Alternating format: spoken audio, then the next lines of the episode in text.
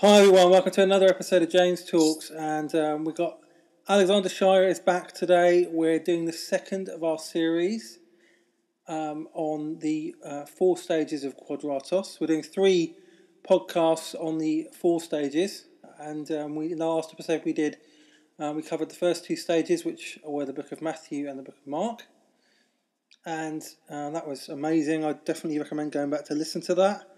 Um, today we're going to be covering John, and the next episode we'll be covering Luke, Luke Acts, and uh, those are the next two stages, um, John and Luke Acts. So um, just before we really get into it, um, want to mention the book um, Heart and Mind, which is um, Alexander's exploration of these ideas in a lot more detail. Those of you in the UK, you can get this in uh, ebook on Kindle um, from Amazon, and I definitely recommend it. I'm reading it, and it's amazing, and it will help you follow um, what we're doing and um, unpack those ideas in a lot more detail. So, I really want to recommend that to you wherever you're listening from. Get hold of that book. It's uh, it's really really good. Um, and yeah, so welcome, Alexander. Hello, James. Um, great to have you back again. Um, really, It's, it's really exciting it's, it's good to be connected half a world away. Yeah, yeah, yeah. That's, that's right, everyone. Um, Alexander is in Australia and I'm in London. So uh, when we were the day we're recording, it's evening for me and it's early, early morning the next day for Alexander. So uh, he's up really, really early and I'm up late. So um, It's really it's really weird for you to be in summer and for us down here to be in winter. And um, I'm a U.S. citizen and I'm just visiting Australia, so this is this is mind bending for me. yeah, but I think Australian winter is slightly warmer than British winter. I would say. Perhaps, perhaps. um, because we get like snow and freezing temperatures and stuff. I think I don't think they get quite that in Australia. Probably get a lot of rain there. there's, there's not much snow here. Yeah, didn't think so. For, for skiing, people have to pretty much go to New Zealand. yeah, yeah. I figured. Yeah, I mean that- that's another place. That's another, another lovely Yeah. place, isn't it? Um, great. Well, okay. So, um, yeah, um, the second stage of the Quadratos, the second stage of the journey. Sorry, the third, second episode, third, um, third stage. Um, John, the, the book of John. So, um, yeah, take it away, I, I Alexander. really, I really do recommend that perhaps uh, for listeners to go back to uh, the, the previous podcast, which is a full entering into the text of Matthew as the first part of the journey, and the text of Mark as the second part of the journey. Um, and now today we come to the third part, which is the part that we know as the Gospel of John. Hmm. And the in the first part, we come to the realization that we're on, um, we're at a new place in our life. We're on a new journey. We've usually come to that because of some untoward event or unexpected pain that's happened in our lives. Although sometimes, wonderfully, we start a new journey because we've fallen in love. But more usually, we, we come to the first path because of some unexpected temple in our life that has sudden, suddenly gone away. And that opens us up to the second path, which is a time of great wilderness and wandering. Yeah. And then somewhere in the third path, and usually by great surprise, the third path opens. And it usually opens rather suddenly. Uh, and let's look for a moment at the text of John and historically what we think we know about when the text was revealed and what was going on in the community at that moment. Hmm. Um, we think that the text of John is coming either out of the Christian community in Ephesus or Alexandria. Right. Now, what's what's what's true about both of these cities in the late first century is that they are teeming capital cities with great diversity in the way that almost every capital city has many people from many regions have being drawn there to do governmental business or to advocate in the courts, etc. Yeah. Uh, capital cities also tend to be more affluent. and this is this is certainly true of both Ephesus and Alexandria. So whereas the text of Matthew is coming from Antioch, and the text of Mark that the, text of Mark is coming from Rome, both of those cities, um, at the moment that the gospel is revealed to them, are uh, in a time of, of great trauma and somewhat impoverishment. Um, Ephesus and Alexandria are flowering, and they're flowering with finances, and they're flowering with diversity uh, and education, and also both communities have very, very strong women's communities as part of them, and it, you'll see the the fingerprints of this in the text of John. Right. Okay. Pers- personally, I'm more compelled that Ephesus is the place of the revelation rather than Alexandria. And that's largely because of the tradition that the evangelist John uh, went there and took Mary there, and that this Christian community in Ephesus is founded either directly by Paul or by a disciple of Paul in the mid 40s of the first century. All right. Okay. So- cool. If, the, if this text is coming in the mid 90s of the first century, which is gen- its general dating, this Christian community has had a 50 year history. Right. And, and Yeah, the other part of it that's so important for us is that this Christian community is the community that we have uh, on record as having received the message about that all on the planet, every man and woman on the planet is coming from the same source. And by the fact that we all come from the same source, we are brother and sister to each other. Yeah. And the third part of that is that we then are invited to sit at table side by side. Now, what's what's powerful about this is that in our, our Jewish mother at this point in its history um, had the teaching about all come from the same source, but at this moment in its history, Jewish Judaism is organized uh, as pretty much a separate but equal tradition. In terms of Judaism says to, to all the differing tribes, you organize yourself before Yahweh, we'll organize ourselves before Yahweh. We don't mix together. Oh right. Okay. And also, Judaism at this point um, has men and women sitting separately in worship. In Shabbat worship, uh, it's often men on one side, women on the other, or even more commonly, men on the main floor and women in a balcony, Okay. Yeah, that makes or, sense. or women at the back. Hmm. Uh, Christianity now is going to be this radical new practical step, taking the teaching of oneness further Yeah. than our than our mother faith of two thousand years ago, and any other place on the planet. I mean, what's what's remarkable is that we don't find this teaching on the planet in any other tradition. I'm sorry to say that that includes Buddhism, that includes Hinduism, that includes the indigenous traditions, it includes Isis and Ashtar and the Egyptian traditions, it certainly includes the Roman traditions this teaching is a new step in human consciousness. awesome. And Christianity is the first tradition that we have a record of. There were, if there were other traditions that were doing this, we don't have a, we don't have, they may have died out and not left us a record. But Christianity is the first tradition which opens its doors to everybody as an equal.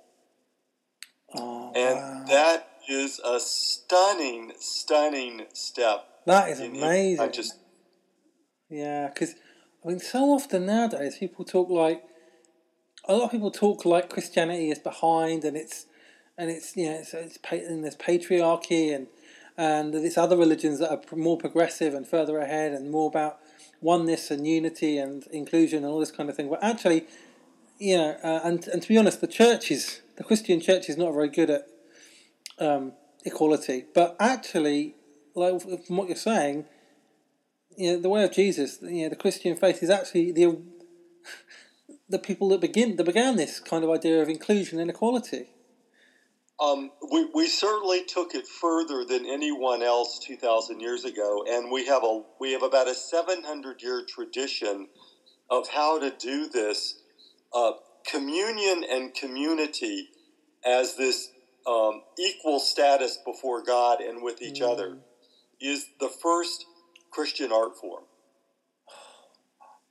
That's and so um, the sadness that I have is is that we've regressed from the beauty of what we hold.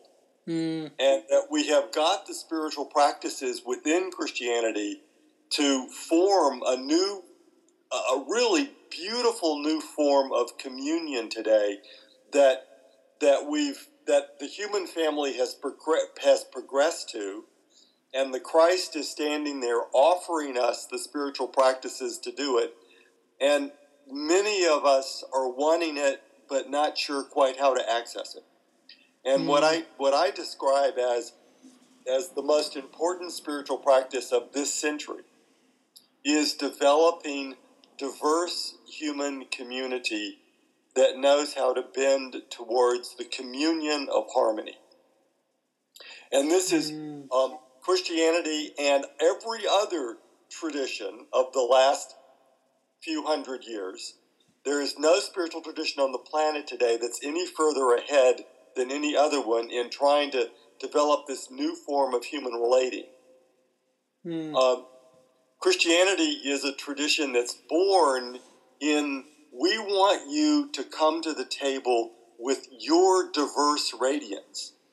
And we're asking you to put your diverse radiance in dialogue with my diverse radiance. And that oh if we if we all come to the table in our authenticity that we will find in our mutual desire to build a deeper harmony we'll find tension but that tension is not something to be resolved. That tension is actually our greatest gift because out of that tension comes an even deeper radiance. Oh wow. That's mind-blowing. And, and this is the teaching of John to the community of Ephesus because this community in the 40s heard the beatific vision of harmony and oneness, and they got the vision. But 50 years later, there's squabbling. The old hierarchies and authoritarian and the patriarchy and the who's in the in group and who's in the out group, all that stuff has come back. And it feels even worse that it's come back in the face of having the beatific vision of oneness.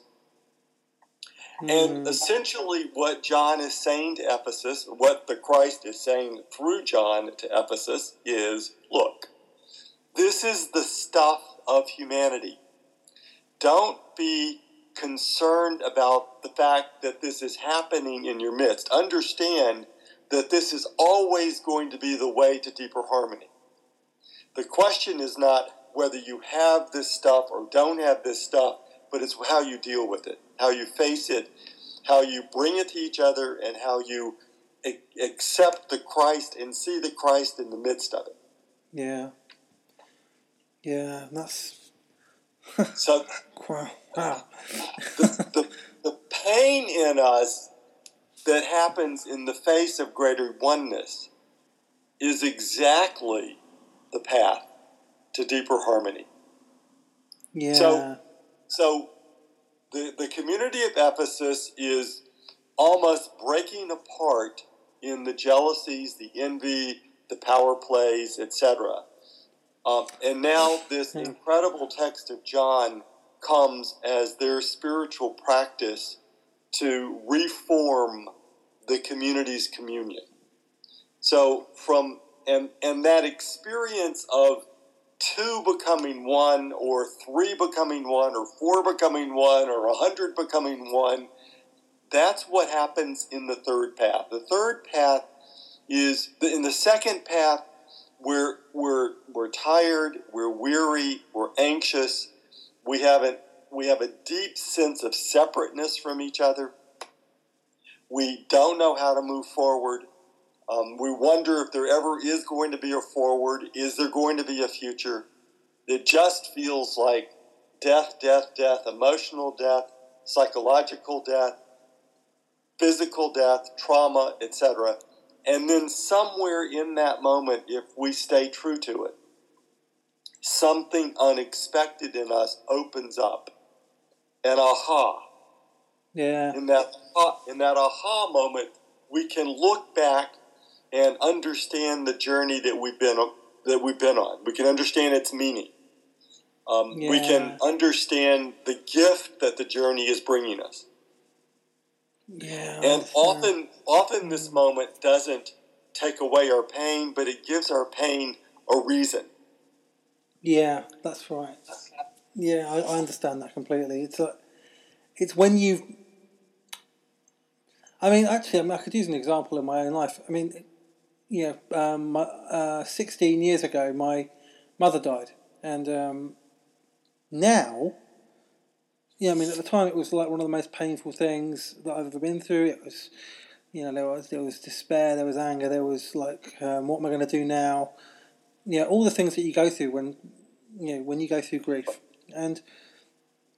But now looking back, I look, I look back at the, look back, you know, sixteen years on, and the way that, without sounding wishing to sound too spiritual, um, the way God has used that, um, the things that, uh, the way that He redeemed that.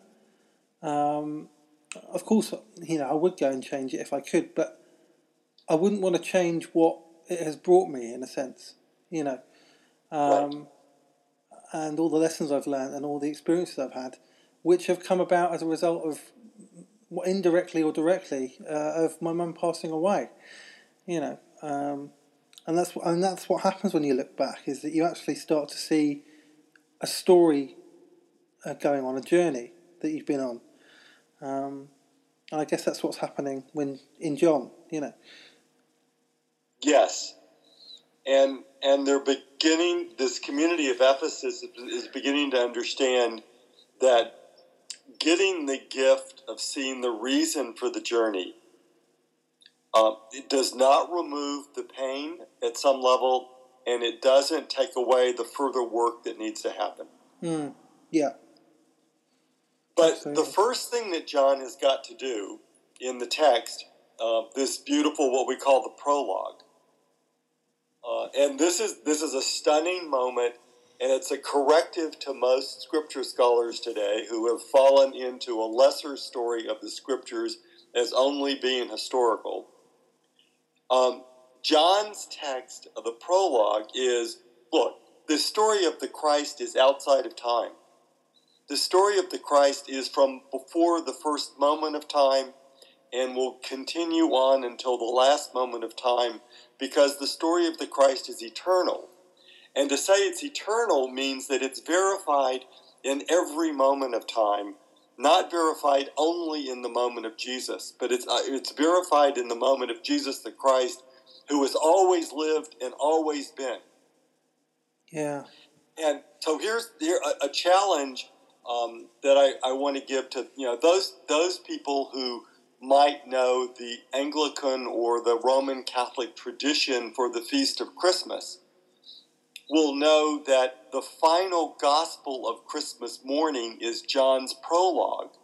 Mm. Because the prologue says, don't focus on the nativity of Jesus alone as a historical moment.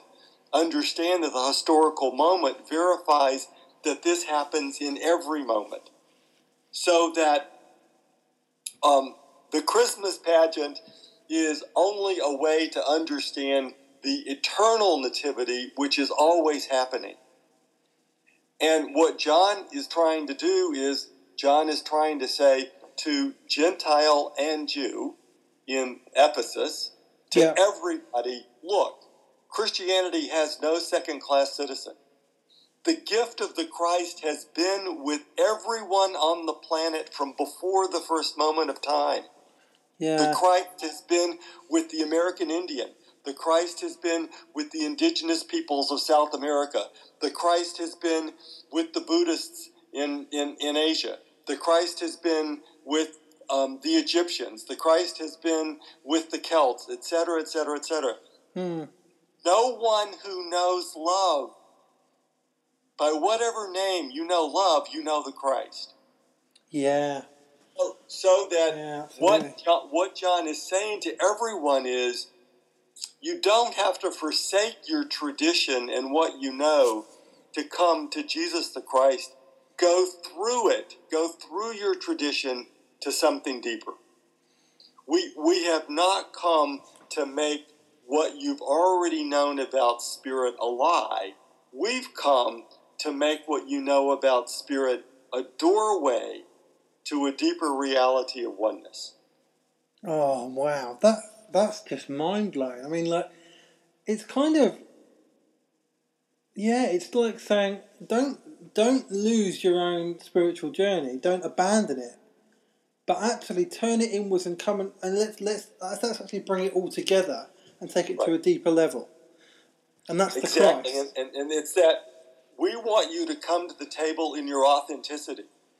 And, Mm. and this is what's so sad today is I hear from ministers and clergy and people sitting in pews and chairs how they feel like they have to leave some part of their authenticity outside the door. And that's absolutely against the original Christian art form is come to our table as you are speak of your radiance speak of your tr- the truth of your life and by your bringing the truth of your life that makes us stronger. That makes us more true. That builds our harmony. We are not a tradition of uniformity. We are a tradition of a radiant diversity. We're a tradition of a diamond which has a thousand facets. And as the radiance of those facets are reflected off, um, the radiance of our God becomes more clear. Wow. just opens it just opens up spirituality, it opens up the Christ, you know, um, just to make it makes him so much bigger. Makes Yes. it makes it so much deeper. It makes it so much wider and inclusive, you know. It's like you can find Jesus in in any like any other any spiritual path. Ultimately, what we can do is bring them together and transcend and include them all in in the in the way of in the way of Christ. You know, um, it's interesting. So I want to I want to stay with this a bit a bit more. And it, John is always. I, I also want to bring it home to our lives today, but this is so important to get this wider lens on our tradition to understand in a deeper way the first words of the prologue. Hmm. because many of us have heard this phrase so often, and many of us have been hurt by it. And many of us have turned away from these words, thinking that they are so limited, which in fact, these words are cosmic. So we, we hear, in the beginning was the Word. Hmm. But if you track etymologically and sort of anthropologically this term, the word, the logos, the logos is is a term in Judaism that's already been in use for 300 years before John uses that term here in this text at Ephesus. Right. And what does logos mean for the Hebraic Jew? It's the word for everythingness. Logos is everythingness or veriness. And actually, there's an aspect of the word logos that might best be translated today as breath. And when you take this term back into Genesis, when we hear in the seven day account of creation, God spoke, we might also say, and a, and a better translation for us today might be, and God breathes. And this is also what's so important is, is that both in Genesis and in the prologue, these are not past tense words. These are present tense words, and they're active words. Um, God breathes. Today, God Oh. breathes, and everything comes into being. In every beginning is God's breathing, is a better translation of the first line of the prologue. In every breathing, in every beginning is God's breathing. Wow. And what and what God breathes comes to life. and that life is the radiance of all people. Now, what's really interesting in the prologue is the prologue doesn't get to the to the particular incarnation of God's breath, the the, the Christ, until uh, I mean, excuse me, Jesus the Christ, until the third stanza. So, in the beginning of at the as this prologue opens, John is rewriting or completing the Jewish sense of Genesis by reminding us that God breathed at the beginning, and what did God breathe out? And what does God breathe out in every beginning? In our sense, God breathed out the Christ. Yeah. So, where the cosmos is a visible experience of the Christ. Oh, wow. So yeah, in that sense, the whole of creation is an expression of the Christ. Yes. So, you know, um, oh wow, that's fantastic. The, the, cosmos and Jesus are mutual expressions of our God. Yeah, because now, it's obviously there's Jesus and the Christ. You know, and we always call we always call Jesus Jesus Christ, don't we? Many of us, and but there's Jesus and the Christ, and I think, yes. and what you're talking about is almost like they're, you know, um, obviously they're they're one, but yet they're also separate. Is that well, right? Jesus is the Christ, fully the Christ in human visible form. Hmm. And that human visible form lives now, we know, both internally and externally. And because that form lives internally, we can touch the Christ in a personal way just as much, in fact, even more than those first ones who walked with Jesus. And, and this is so important, and, and, and I, I'm mean, excited that today we're finally, I mean, the, the work of N.T. Wright and others are, are, are helping us reclaim the beauty of Paul because yeah. we're here today because of Paul. We're not here today because of Peter um, and and James and, and, and the original ones. They the original ones had a had a gift, but they had an even larger limitation. And yeah. the limitation is they saw with the lesser eyesight of an outer eyesight. They saw something and they experienced something, but they didn't have the internal meaning for it. They, they wrestled to know how to describe it. And when they went out to teach about it, they wrestled because they were relating to us outer events. Well, mm. Everybody is going to say to them, Well, you saw something. What does that have to do with me? Along comes Paul.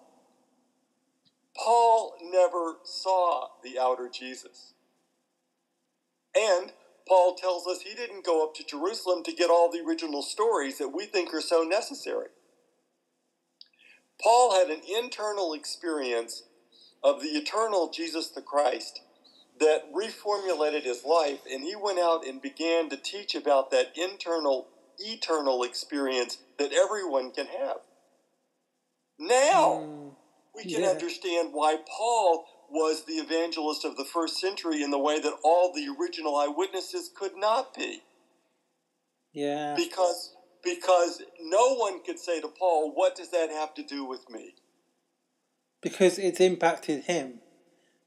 Because it's impacted him without his physically standing there with Jesus. Yeah, exactly. He's kind of like, yeah, that's, yeah, exactly. Because because he wasn't walking around with Jesus, he has that he wasn't part of the original set of disciples who were evangelizing. He's right. got that. He's got. A, he's got. He's got that perspective of saying, "Well, I this is this was my experience. I learned this from other people. This is this is how it's changed my life. You know, I've got the. He's got the reflective kind of side of it, hasn't he? The right. rather than just kind of the, oh, this is somebody I met and spent three years with, and this is what happened. You know, um, it's a whole different perspective and I mean, and and it's the more powerful perspective. And now I'm going to put on my psychologist hat mm. um, and my studies in organizational development. And from organizational development, we know that when there is a, a founder and a, perhaps a charismatic founder, and we can say that Jesus the Christ is the most charismatic founder ever in all of human history. Um, the people that gather around such that such a reality are are bound to the physical characteristics uh, of the of the founder. They mm. see her or they see him. They see how she or he does things. They see the metaphors that she or he uses. Um, they get all of that. Mm. But guess what? They're never good educators. They are simply the bridge generation to the second or the third generation, which it's going to be the second or the third generation that secures the teaching of the founder moving forward.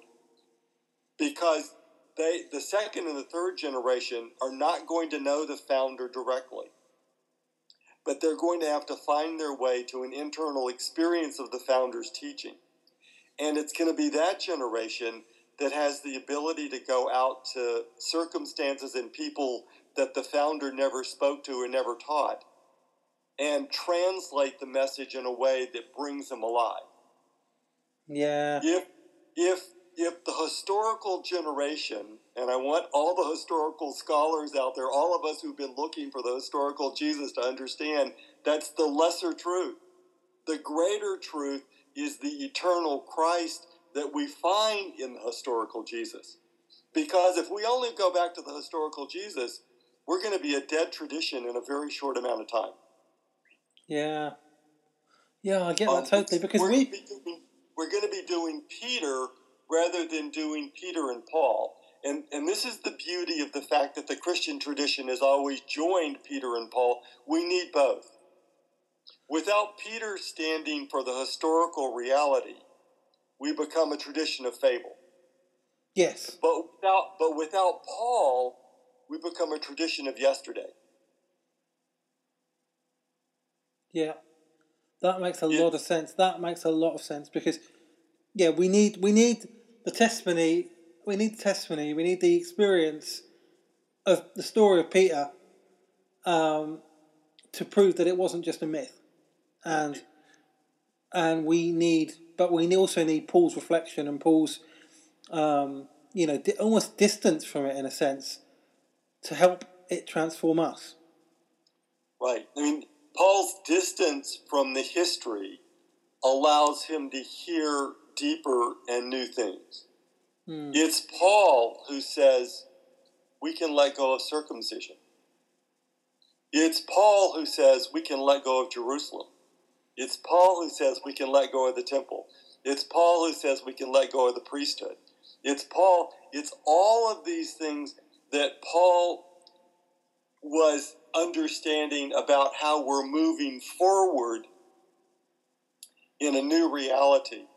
That the original ones were locked into, in some senses, they were more locked into what happened before the resurrection than what happened afterwards. Yeah. Yeah, that's right. Yeah, I mean,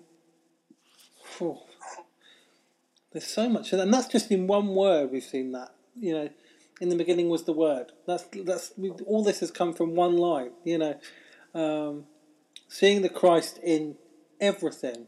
You know, it just it's, it's, it brings a whole new perspective to that to that whole idea of being fully present in every moment, because if we're truly fully present in every moment, we can see the Christ in everything. Absolutely. Yeah. So I mean, it's it's very instructive that Paul gave us our name, which was the we are people of the Christ. We are a people of an eternal tradition. He did not give us the name of Yehusians. We're not Jesusians. We're Christians. Yeah.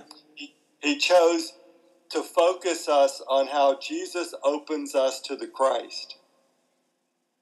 Yeah. Wow. it's really amazing when you think about it. I just, you know, um, I don't really know how to respond. And, I love how, I mean, even from my tradition as a Roman Catholic and our now retired uh, Pope Benedict, in his book said, from the first line of Genesis to the last word of Revelation, this is the story of the Christ. So the, hmm. the Christ doesn't begin when Jesus is born. No, no, that's right. Yeah, because if literally the Christ is the whole of creation, then it's it's been an ongoing process of almost unfolding, you know, all through time. Because creation, you know, the creation, the universe is always expanding as well. Yes. So the Christ is always expanding. Well, and and the Christ is an invisible reality that God makes visible in Jesus and makes visible in the cosmos. Yeah. But I love that that sense of yes, as the cosmos expands, our understanding of the Christ expands. Yeah. You see, when I think about all of this kind of thing, that God just becomes much bigger, that you actually see that everything is connected. You know, I mean, like Rob Bell likes to say, everything is spiritual. You know. Um, Amen, brother. Yeah, yeah, we both love Rob. Um, yeah, everything is spiritual. It's just, but when, but I love. I mean, I get really excited when I look at when I find out about science of the universe and and the little things, the little details, and you think, and it, and it kind of takes you round in this circle, and you kind of end up going back to the Bible, and it's like, oh, this is all tied together, and somehow Jesus was, he knew this, you know, even if he hadn't had that education or something, but something, there was this deeper thing going on. This like this is how the universe works. This is how the universe is, you know. And maybe the, the unfolding story of the Christ in the universe is like the unfolding story of the Christ in us, that internal journey that we're talking about? Um, certainly, that would be my belief, and certainly, I believe that there's a um, a, a widening evolution, if I can use that word, in our understanding the Christ. Yeah. So that generation by generation, Paul would say, "You understand. You're understanding the Christ far wider than I could have." Yeah. And that, that's necessary. There, there's nothing that that's that's the radiance of Christianity to say that today through science we have an ability to understand the Christ wider than any generation before us. Yeah. That science is science is not limiting our understanding of the Christ, but science is helping us expand our understanding of the yes. Christ. Yes, yes, absolutely. Yeah, I couldn't agree more with that. Um, yeah, I mean, it's, it's like, I mean, even 20, 30 years ago, when I was growing up in Sunday school, there was this whole idea that science was somehow opposed to Christianity, that it was like that you either believed in science or you believed in Christianity. You know, Ugh. even even this is like I was in Sunday school in the 1980s, and even then it was still this idea was kind of still around, you know, and uh, certainly in certainly in terms of subtext it was around, and you know, I mean, now that feels like it should. That's so archaic. You know that that idea that you know that science is you know that is is like either science or faith. You know, and you know it's just. Uh, and now, like since I've been discovering more about science, it's just blown my view of God. Just made him so much bigger. You know, and now you with absolutely, absolutely. I mean, I, I love and I mean. Um, I'm going to lean back on, on, on some of the early work of Joseph Campbell. Joseph Campbell, who said that religion's role is to penetrate science for its mysticism, and that religion must be penetrating sci- the science of today for its mysticism. Uh, it, it's not science's role to be doing the mystical job, that's our role. Mm. Uh, although today, many of our scientists are our best mystics. Yeah, exactly. Yeah. Um, and um, that's right. And actually, I saw I saw a, video recently with um, a whole bunch of scientists saying that the odd they're finding now that the odds of intelligent life existing anywhere in the universe, like like us, is now becoming so small that they're actually seriously contemplating the idea of a intelligent consciousness or designer or you know an external consciousness existing. You mm. know, mm. scientists are, mm. you know. And when I when I read when I saw that, I was like, you know, sci- eventually science is going to science is going to come and tell us there is an external consciousness out there. You know? Yes. you know, and it's like basically science is going to tell us there is a God, you know, you know, and it's going to be. Oh, I'm just like I, I hope I'm alive when that happens because that would just be amazing. You know, in in the in the prior podcast, um, I, I talked about with in Matthew and Mark in the first and the second movements. We need to return to beginner's mind. We need to hold our sacred truths of yesterday a little bit to the side, knowing that that the way that we've understood them is too limited. And so we have to go back and be, and begin again to understand them. But in the beginning again to understand them, we have to intentionally forget them for the moment. Forgetting them is not denying them, not turning our back on them, and not saying that they're a lie, but understanding that they are in some ways limited. And Mm. that's exactly uh, science today is teaching us about a deeper mysticism. But we have to forget this thing that we grew up hearing that science and religion are opposed to each other. That you're either a scientist or you're a faith filled person. What a bunch of hooey. Mm, absolutely, yeah, couldn't couldn't agree more with you there. um, Uh, it's just absurd, you know. So let, let's come back a, a bit to the third path Yeah, um, and just look at a few of the stories that John gives us at the opening of the text as it informs this third path moment. And the, the third path moment is the aha. It's the, the moment that sort of the scales fall from our eyes or from our heart, and, and we get a wider vision. Now, sometimes that's very, very simple things in our lives, and sometimes it's dramatic, new, almost a, a view of the world which is which is radically wider. yeah, But but this moment comes with gift, and it comes with caution. Now the gift is that we're expanded. yeah, Uh, the caution is our old selves will regressively fight back. And if we're not prepared for the for the internal pushback and the external pushback, yeah, we're gonna it's like playing Monopoly. We're gonna go back to go and have to start over again.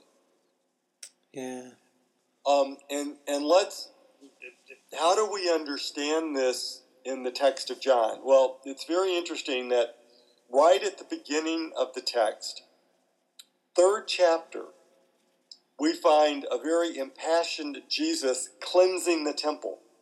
Now, why would John have brought this account of Jesus forward in his text and placed it right here? And it's because this is exactly the practice that each one of us have to do. And it's the practice that most of us in the Christian tradition right now are failing. mm, In the face of the beatific vision, we have to clear out the old furniture. We have to clear out the old thought. We have to clear out the old feelings. We have to stop turning the, in any way um, the beatific vision towards economy and money. And we need to let the vision do its work in us, which is to deconstruct the old. If unless the vision deconstructs the old, we're going to gild the, today's temple and we're going to call it new, and it's just going to be yesterday's temple refurbished. yeah. Oh, yeah, that's a great metaphor.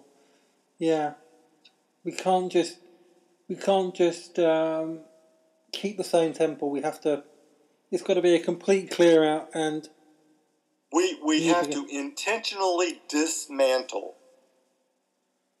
And Yeah. if we don't dismantle, Spirit will not treat us gently.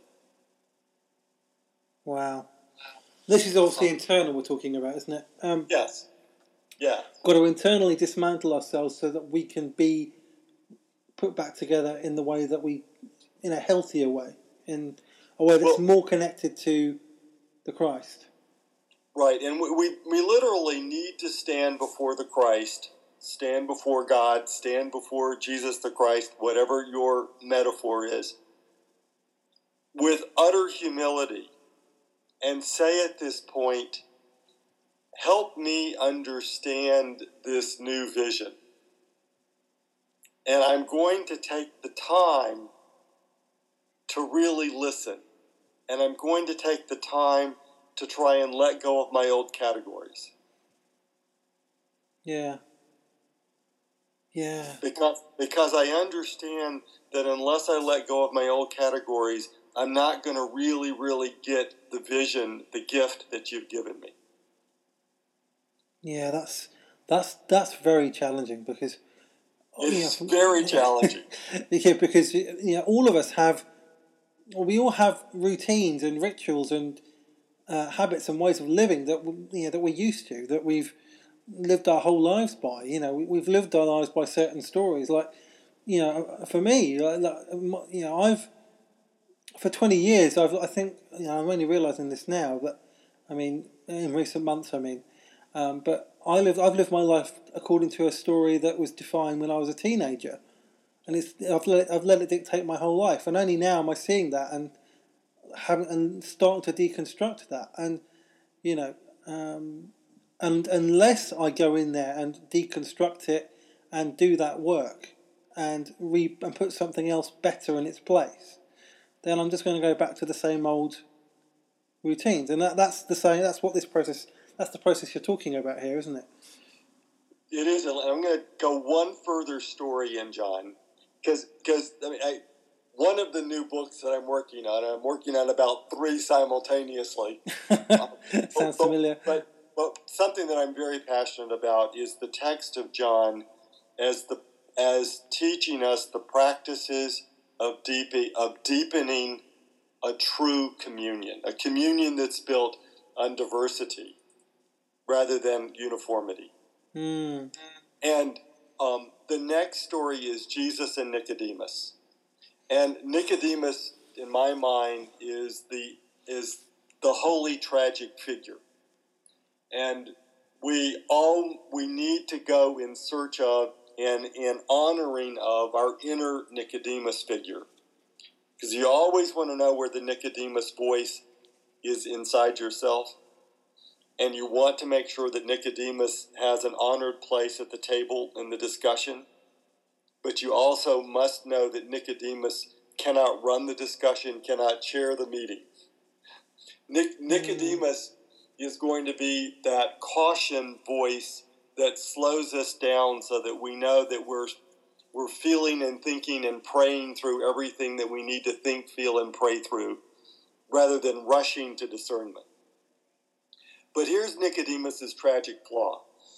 Nicodemus is is the great seminary professor I had, um, who I, I deified his thought from 30 years ago. Uh, Nicodemus is the unreflective thought or category or judgment I received from my parents that I haven't reworked through. Nicodemus is uh, my, my bud, my mate, who's got a strongly held view, and I've sort of uh, collapsed into it without reflecting on it myself. Hmm. Uh, it, in in this meeting with Jesus and Nicodemus, um, Nicodemus comes to Jesus at night, which means the nighttime in Judaism is the time for inner reflection and beginning again. So Nicodemus has come to Jesus in a reflective beginning again moment. Right. Um, but he's but he's Hmm. disturbed because he says, Jesus, I, I can see the good works that you're doing. That that has the quality of holiness. But Jesus, I- I know something as a given fact of natural law. I want to say Nicodemus is the natural law advocate. And and, and there is no such thing as natural law except the emerging, progressing, evolving, expanding Christ. But Nicodemus stands against that because Nicodemus says, I know a static natural law that says only if you have Jewish blood in you can you have the privilege of knowing our Yahweh. See, this whole question about how can you be born again is a tribal question in Nicodemus's mind. Nicodemus is asking the question, how can you take somebody who's not Jewish, put them back in a Jewish mother's womb and give them Jewish blood so that they can have the privilege of knowing Yahweh? Yeah. How can you do that, Jesus? And I know natural law, my 2,000 year old tradition has preached this. And where, by what authority do you overturn that? Yeah, yeah, yeah. It's it's actually kind of a very limited question, isn't it? It's a it's a and we, know, we kind of know this already because the, the way that Jesus answers it, and um, we and we most most people will probably who listening will probably know this passage. You know that actually that Jesus kind of opens out the answer and makes it bigger, makes it bigger than you know than than Nicodemus would have expected, but from what you're saying, it's an even more limited question because it's limited by his by the Jewish religion in a sense, by the Jewish by Jewish culture, by you know that that by that perspective. Well, it is, and and uh, what I, what I'm deeply troubled by is that anyone, any reflective heart and mind Christian today, to fall back on the regressive, limited tribalism of something called natural law Natural law is the mysticism of what science is teaching us. And yeah. so there is no such thing as natural law as a static reality. Natural law is progressive, evolutionary, deepening consciousness of the Christ. And the Christ is teaching us today something that the Christ what is that is different and, and larger than 10 years ago or 50 years ago or 100 years ago.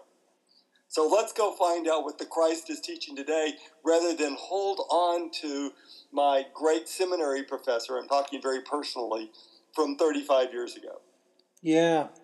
Yeah, I mean, that's so true because I mean, what, you know, what today, what, you know, today gets called, um,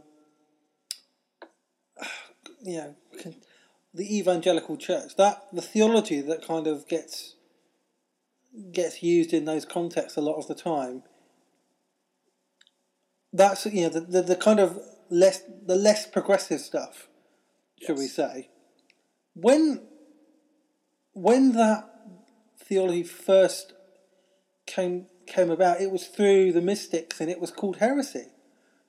And that was a, I don't know I, can't, I don't actually know when that was, but um, it was a while back. And and yet what's happened is that we've got it's like it's like and this is this is what happens a lot is that you get this idea and it's like, wow, this is amazing.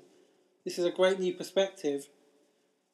And then you just stick with it and you just stay there and you, you hold on to certainty and you don't keep going. You think you settle somewhere and think, I'll hold on to this. I've got this. I'll hold on to this. This is yes. good, and I won't move forward. Yes. And that's a fatal mistake. You know, it's a it's that's the way to stop growing. Um, you know, the only path to growth is to keep exploring and to keep um, re-examining things to keep going deeper and mystery and the unknown and a bigger, deeper, you know, perspective on the Christ. Yes, I mean, and we can bring that into our, into all of our relationships today. We can bring it into our partners' lives. We can bring it into our into our marriages. Um, one of the, the most difficult times in a marriage is when one of the people in the marriage psychologically moves forward or deeper. Uh, what we can expect in the partner, the husband or the wife, if they're not deeply on their own journey, they'll they'll resist their partners moving ahead. And they'll do everything unconsciously, but they'll do everything possible to pull them back from it. You you cannot expect at this third path moment as you come to a wider reality and a more vital life. You cannot expect that the people that are closest to you are going to affirm that unless they're rather uh, wonderful individuals deeply on their own journey. Yeah, that's right. Yeah, that's that's right. It, this is like a. It would be interesting to examine these ideas in the context of a marriage as well. I mean, I'm not married. I'm not in a relationship, but it would be interesting to, to see how do we, you know, explore these ideas as a couple, as a married couple. Yeah. You know, because everyone's on their own individual journey in a sense, but when you get married, you know, your two journeys are kind of intertwined. Um, although you still have your own independent journeys, they're they're interconnected, and suddenly, and you know, and you and you have to be, you're part of that of that other person's journey, just as they're part of your journey. Um, so that would be fascinating. Mean, that's a book idea for you. um, I'll put that one on the list. yeah, that I would. Yeah, that would be. I think a lot of people would read that actually. Um, if I got married, I would read a book like that for sure. Um, with my whoever my wife was. Um, yeah, that's fascinating. Um, and that's interesting because you know when we when we grow, um, one of the things that I've heard, I think it's Donald Miller I heard say is that you know when you when you grow, when you choose to to move on and grow up and, and, and change your life and take control of your life, sometimes people that you've been you've known for a long time don't like it because they've known you as you were and they like how you were and they don't want that to change. And they like they dislike they like the relationship as it was and everything's clear and everything's like and you know in a sense they've got they can control it you know they um, but when you kind of move forward and do something different and become a and grow you don't become a different person you grow. You evolve into the person that you you're capable of being and that, that Jesus wants you to be. But when you do that that creates disruption and people get uncomfortable because people see you're different.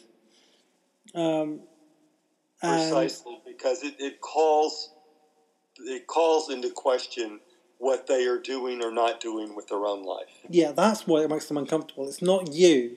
It's that it's it's actually shining a light on them and what's going on inside of them and whether they're growing or not. And that challenges them and makes them feel uncomfortable. Yeah. Interesting. And and you know the hallmark of our tradition in its first 700 years is that we were the tradition of growth. Um, we were the tradition that said to everyone, We have come here to grow. We have come here to make holy impermanence. Uh, Hmm. And I, I love the I love the sense that Christianity did not seek to build huge edifices. Um, Christianity sought to have a table which was very movable Hmm. because we move, we grow, we develop, we emerge, we go wider and deeper. And that was the radiance of our tradition. And somewhere along the line, we fell into the smaller truth of permanence. And by God, we're going to put this altar in these pews and we're going to, to lock them down into the floor and they shall never change. Hmm. The, the, Yeah. the great ones are weeping over our they shall never change because today we're in a world that demands that we constantly grow and change. And our tradition right now is not well suited to meet this moment. Yeah, absolutely. I completely agree with you. Um, we've got to, yeah. In a set, faith has got to be evolutionary, hasn't it? Faith has to evolve. Um, Well, which- because we have to evolve. yeah, exactly. Yeah. Right. But it's I just I, I find it funny. I just find it funny that you know evolution is often a word that's used in relation to science and um, you know not used with in the context of faith. But actually, it's very like I mean we talked about this all night. Know, the links between science and spirituality and how they're basically two sides of the same coin in many ways. And you know it, it's totally appropriate. You know that we use the word evolution to describe our faith and to, to describe our spiritual journey. Um, so just two two thoughts as we bring the this very brief discussion of John and the third path to a close. Yeah. And, and prepare to move ahead um, with the fourth path on our next podcast. Yeah. Yeah. Um, just to remember again that John's passion is the passion of the third path. John's passion is the passion of the moment in us when we receive the larger vision and agree to walk with it in love. So, you know, why is John's passion so different than the other three? Well, I mean, first of all, um, none of these passions are about history, folks. They're not about history. Um, even though we've got this Holy Week pageant, which makes us think this is about history, uh, it's about an internal, eternal moment. And each one of the gospel passions is about a moment in us. It takes yeah. the events from Jerusalem and gives them to us as the internal, eternal moment, not as the historical moment, and that's their glory.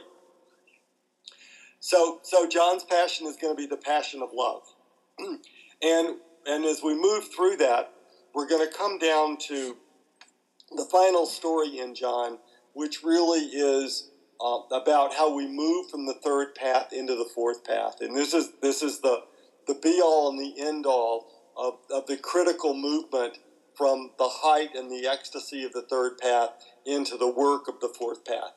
And, mm-hmm. and it's Jesus and Peter um, at the lake of Tiberias. Yeah. And Jesus is going to say to Peter, Do you love me? And Peter's going to mm-hmm. say, Yes, I love you. And Jesus is going to ask him three times, and Peter is getting more and more agitated. Well, what's going on here is that Peter's got the drug. Peter's got the high. Peter's gone on a retreat. Right? Peter's been listening to Alexander Shaia or whatever. And, and, he's, and, he, and he's vibrating with all this wonderful sensory stuff and believing that that's truth. And Jesus says, Peter, this is not true until you go feed my sheep and take care of the lambs. And this is code language in the first century. And at this moment, we've got to forget all the beautiful stained glass that we've seen because the shepherd in the first century is the thug, the brigand, the robber, the murderer, the pedophile, whatever. The shepherd of the first century has been sent out to the fields because they have broken some deep taboo of the village and of their Jewish tradition and they've been removed from polite society. And having them be out in the fields with the sheep means that they smell like sheep, which is better than having a bell around their neck. Because when you hmm. smell like sheep, people are going to smell that long before you appear, and they're going to know who you are and what you've done and why they should run away from you. Mm. Wow. So, at the end of this text about the beatific vision, Jesus is saying to each of us, It's nice that you got the vision. Enjoy it. Enjoy all the sensory experience of it. But after a short while, let's get to work. And the work is going to be can you go do the work of the lowest and the least in yourself? And amongst us and see the vision there. Yeah. Otherwise, otherwise, I don't really care what word of name of God is on your lip. Until you can take that the the ecstasy of that name and put it on the ground in your life. It was just a nice sensory experience. Yeah. That's right. That's I mean that metaphor just resounds really in so much um, because we talk about all these amazing spiritual experiences that people have at these big festivals, you know, or big churches, you know, where it's like, oh, I, you know, I, this person got healed, or that, you know, I felt so filled with the Spirit, and it was just this amazing spiritual experience, you know, and then they go out and forget, like, forget it happened almost. They, they don't live like anything's happened. There's no real transformation that's going on and no impact on the community, no impact on the world, you know. And, and it's it's why in the beauty of the early church, John was not the fourth gospel, but the third. The fourth is Luke Acts. The fourth is what you do with the vision, not getting it. Yeah, that makes perfect sense now. That really does. that makes so much sense now. Um, yeah, because so you know, as as we close off here, I just I want to invite people to uh, perhaps go to my website, which is www.quadratos.com. That's Q U A D quad for four raw toast. Mm-hmm. And then and and there they'll find links to buy the book off of Amazon, but you'll also find there the companion guides to the book.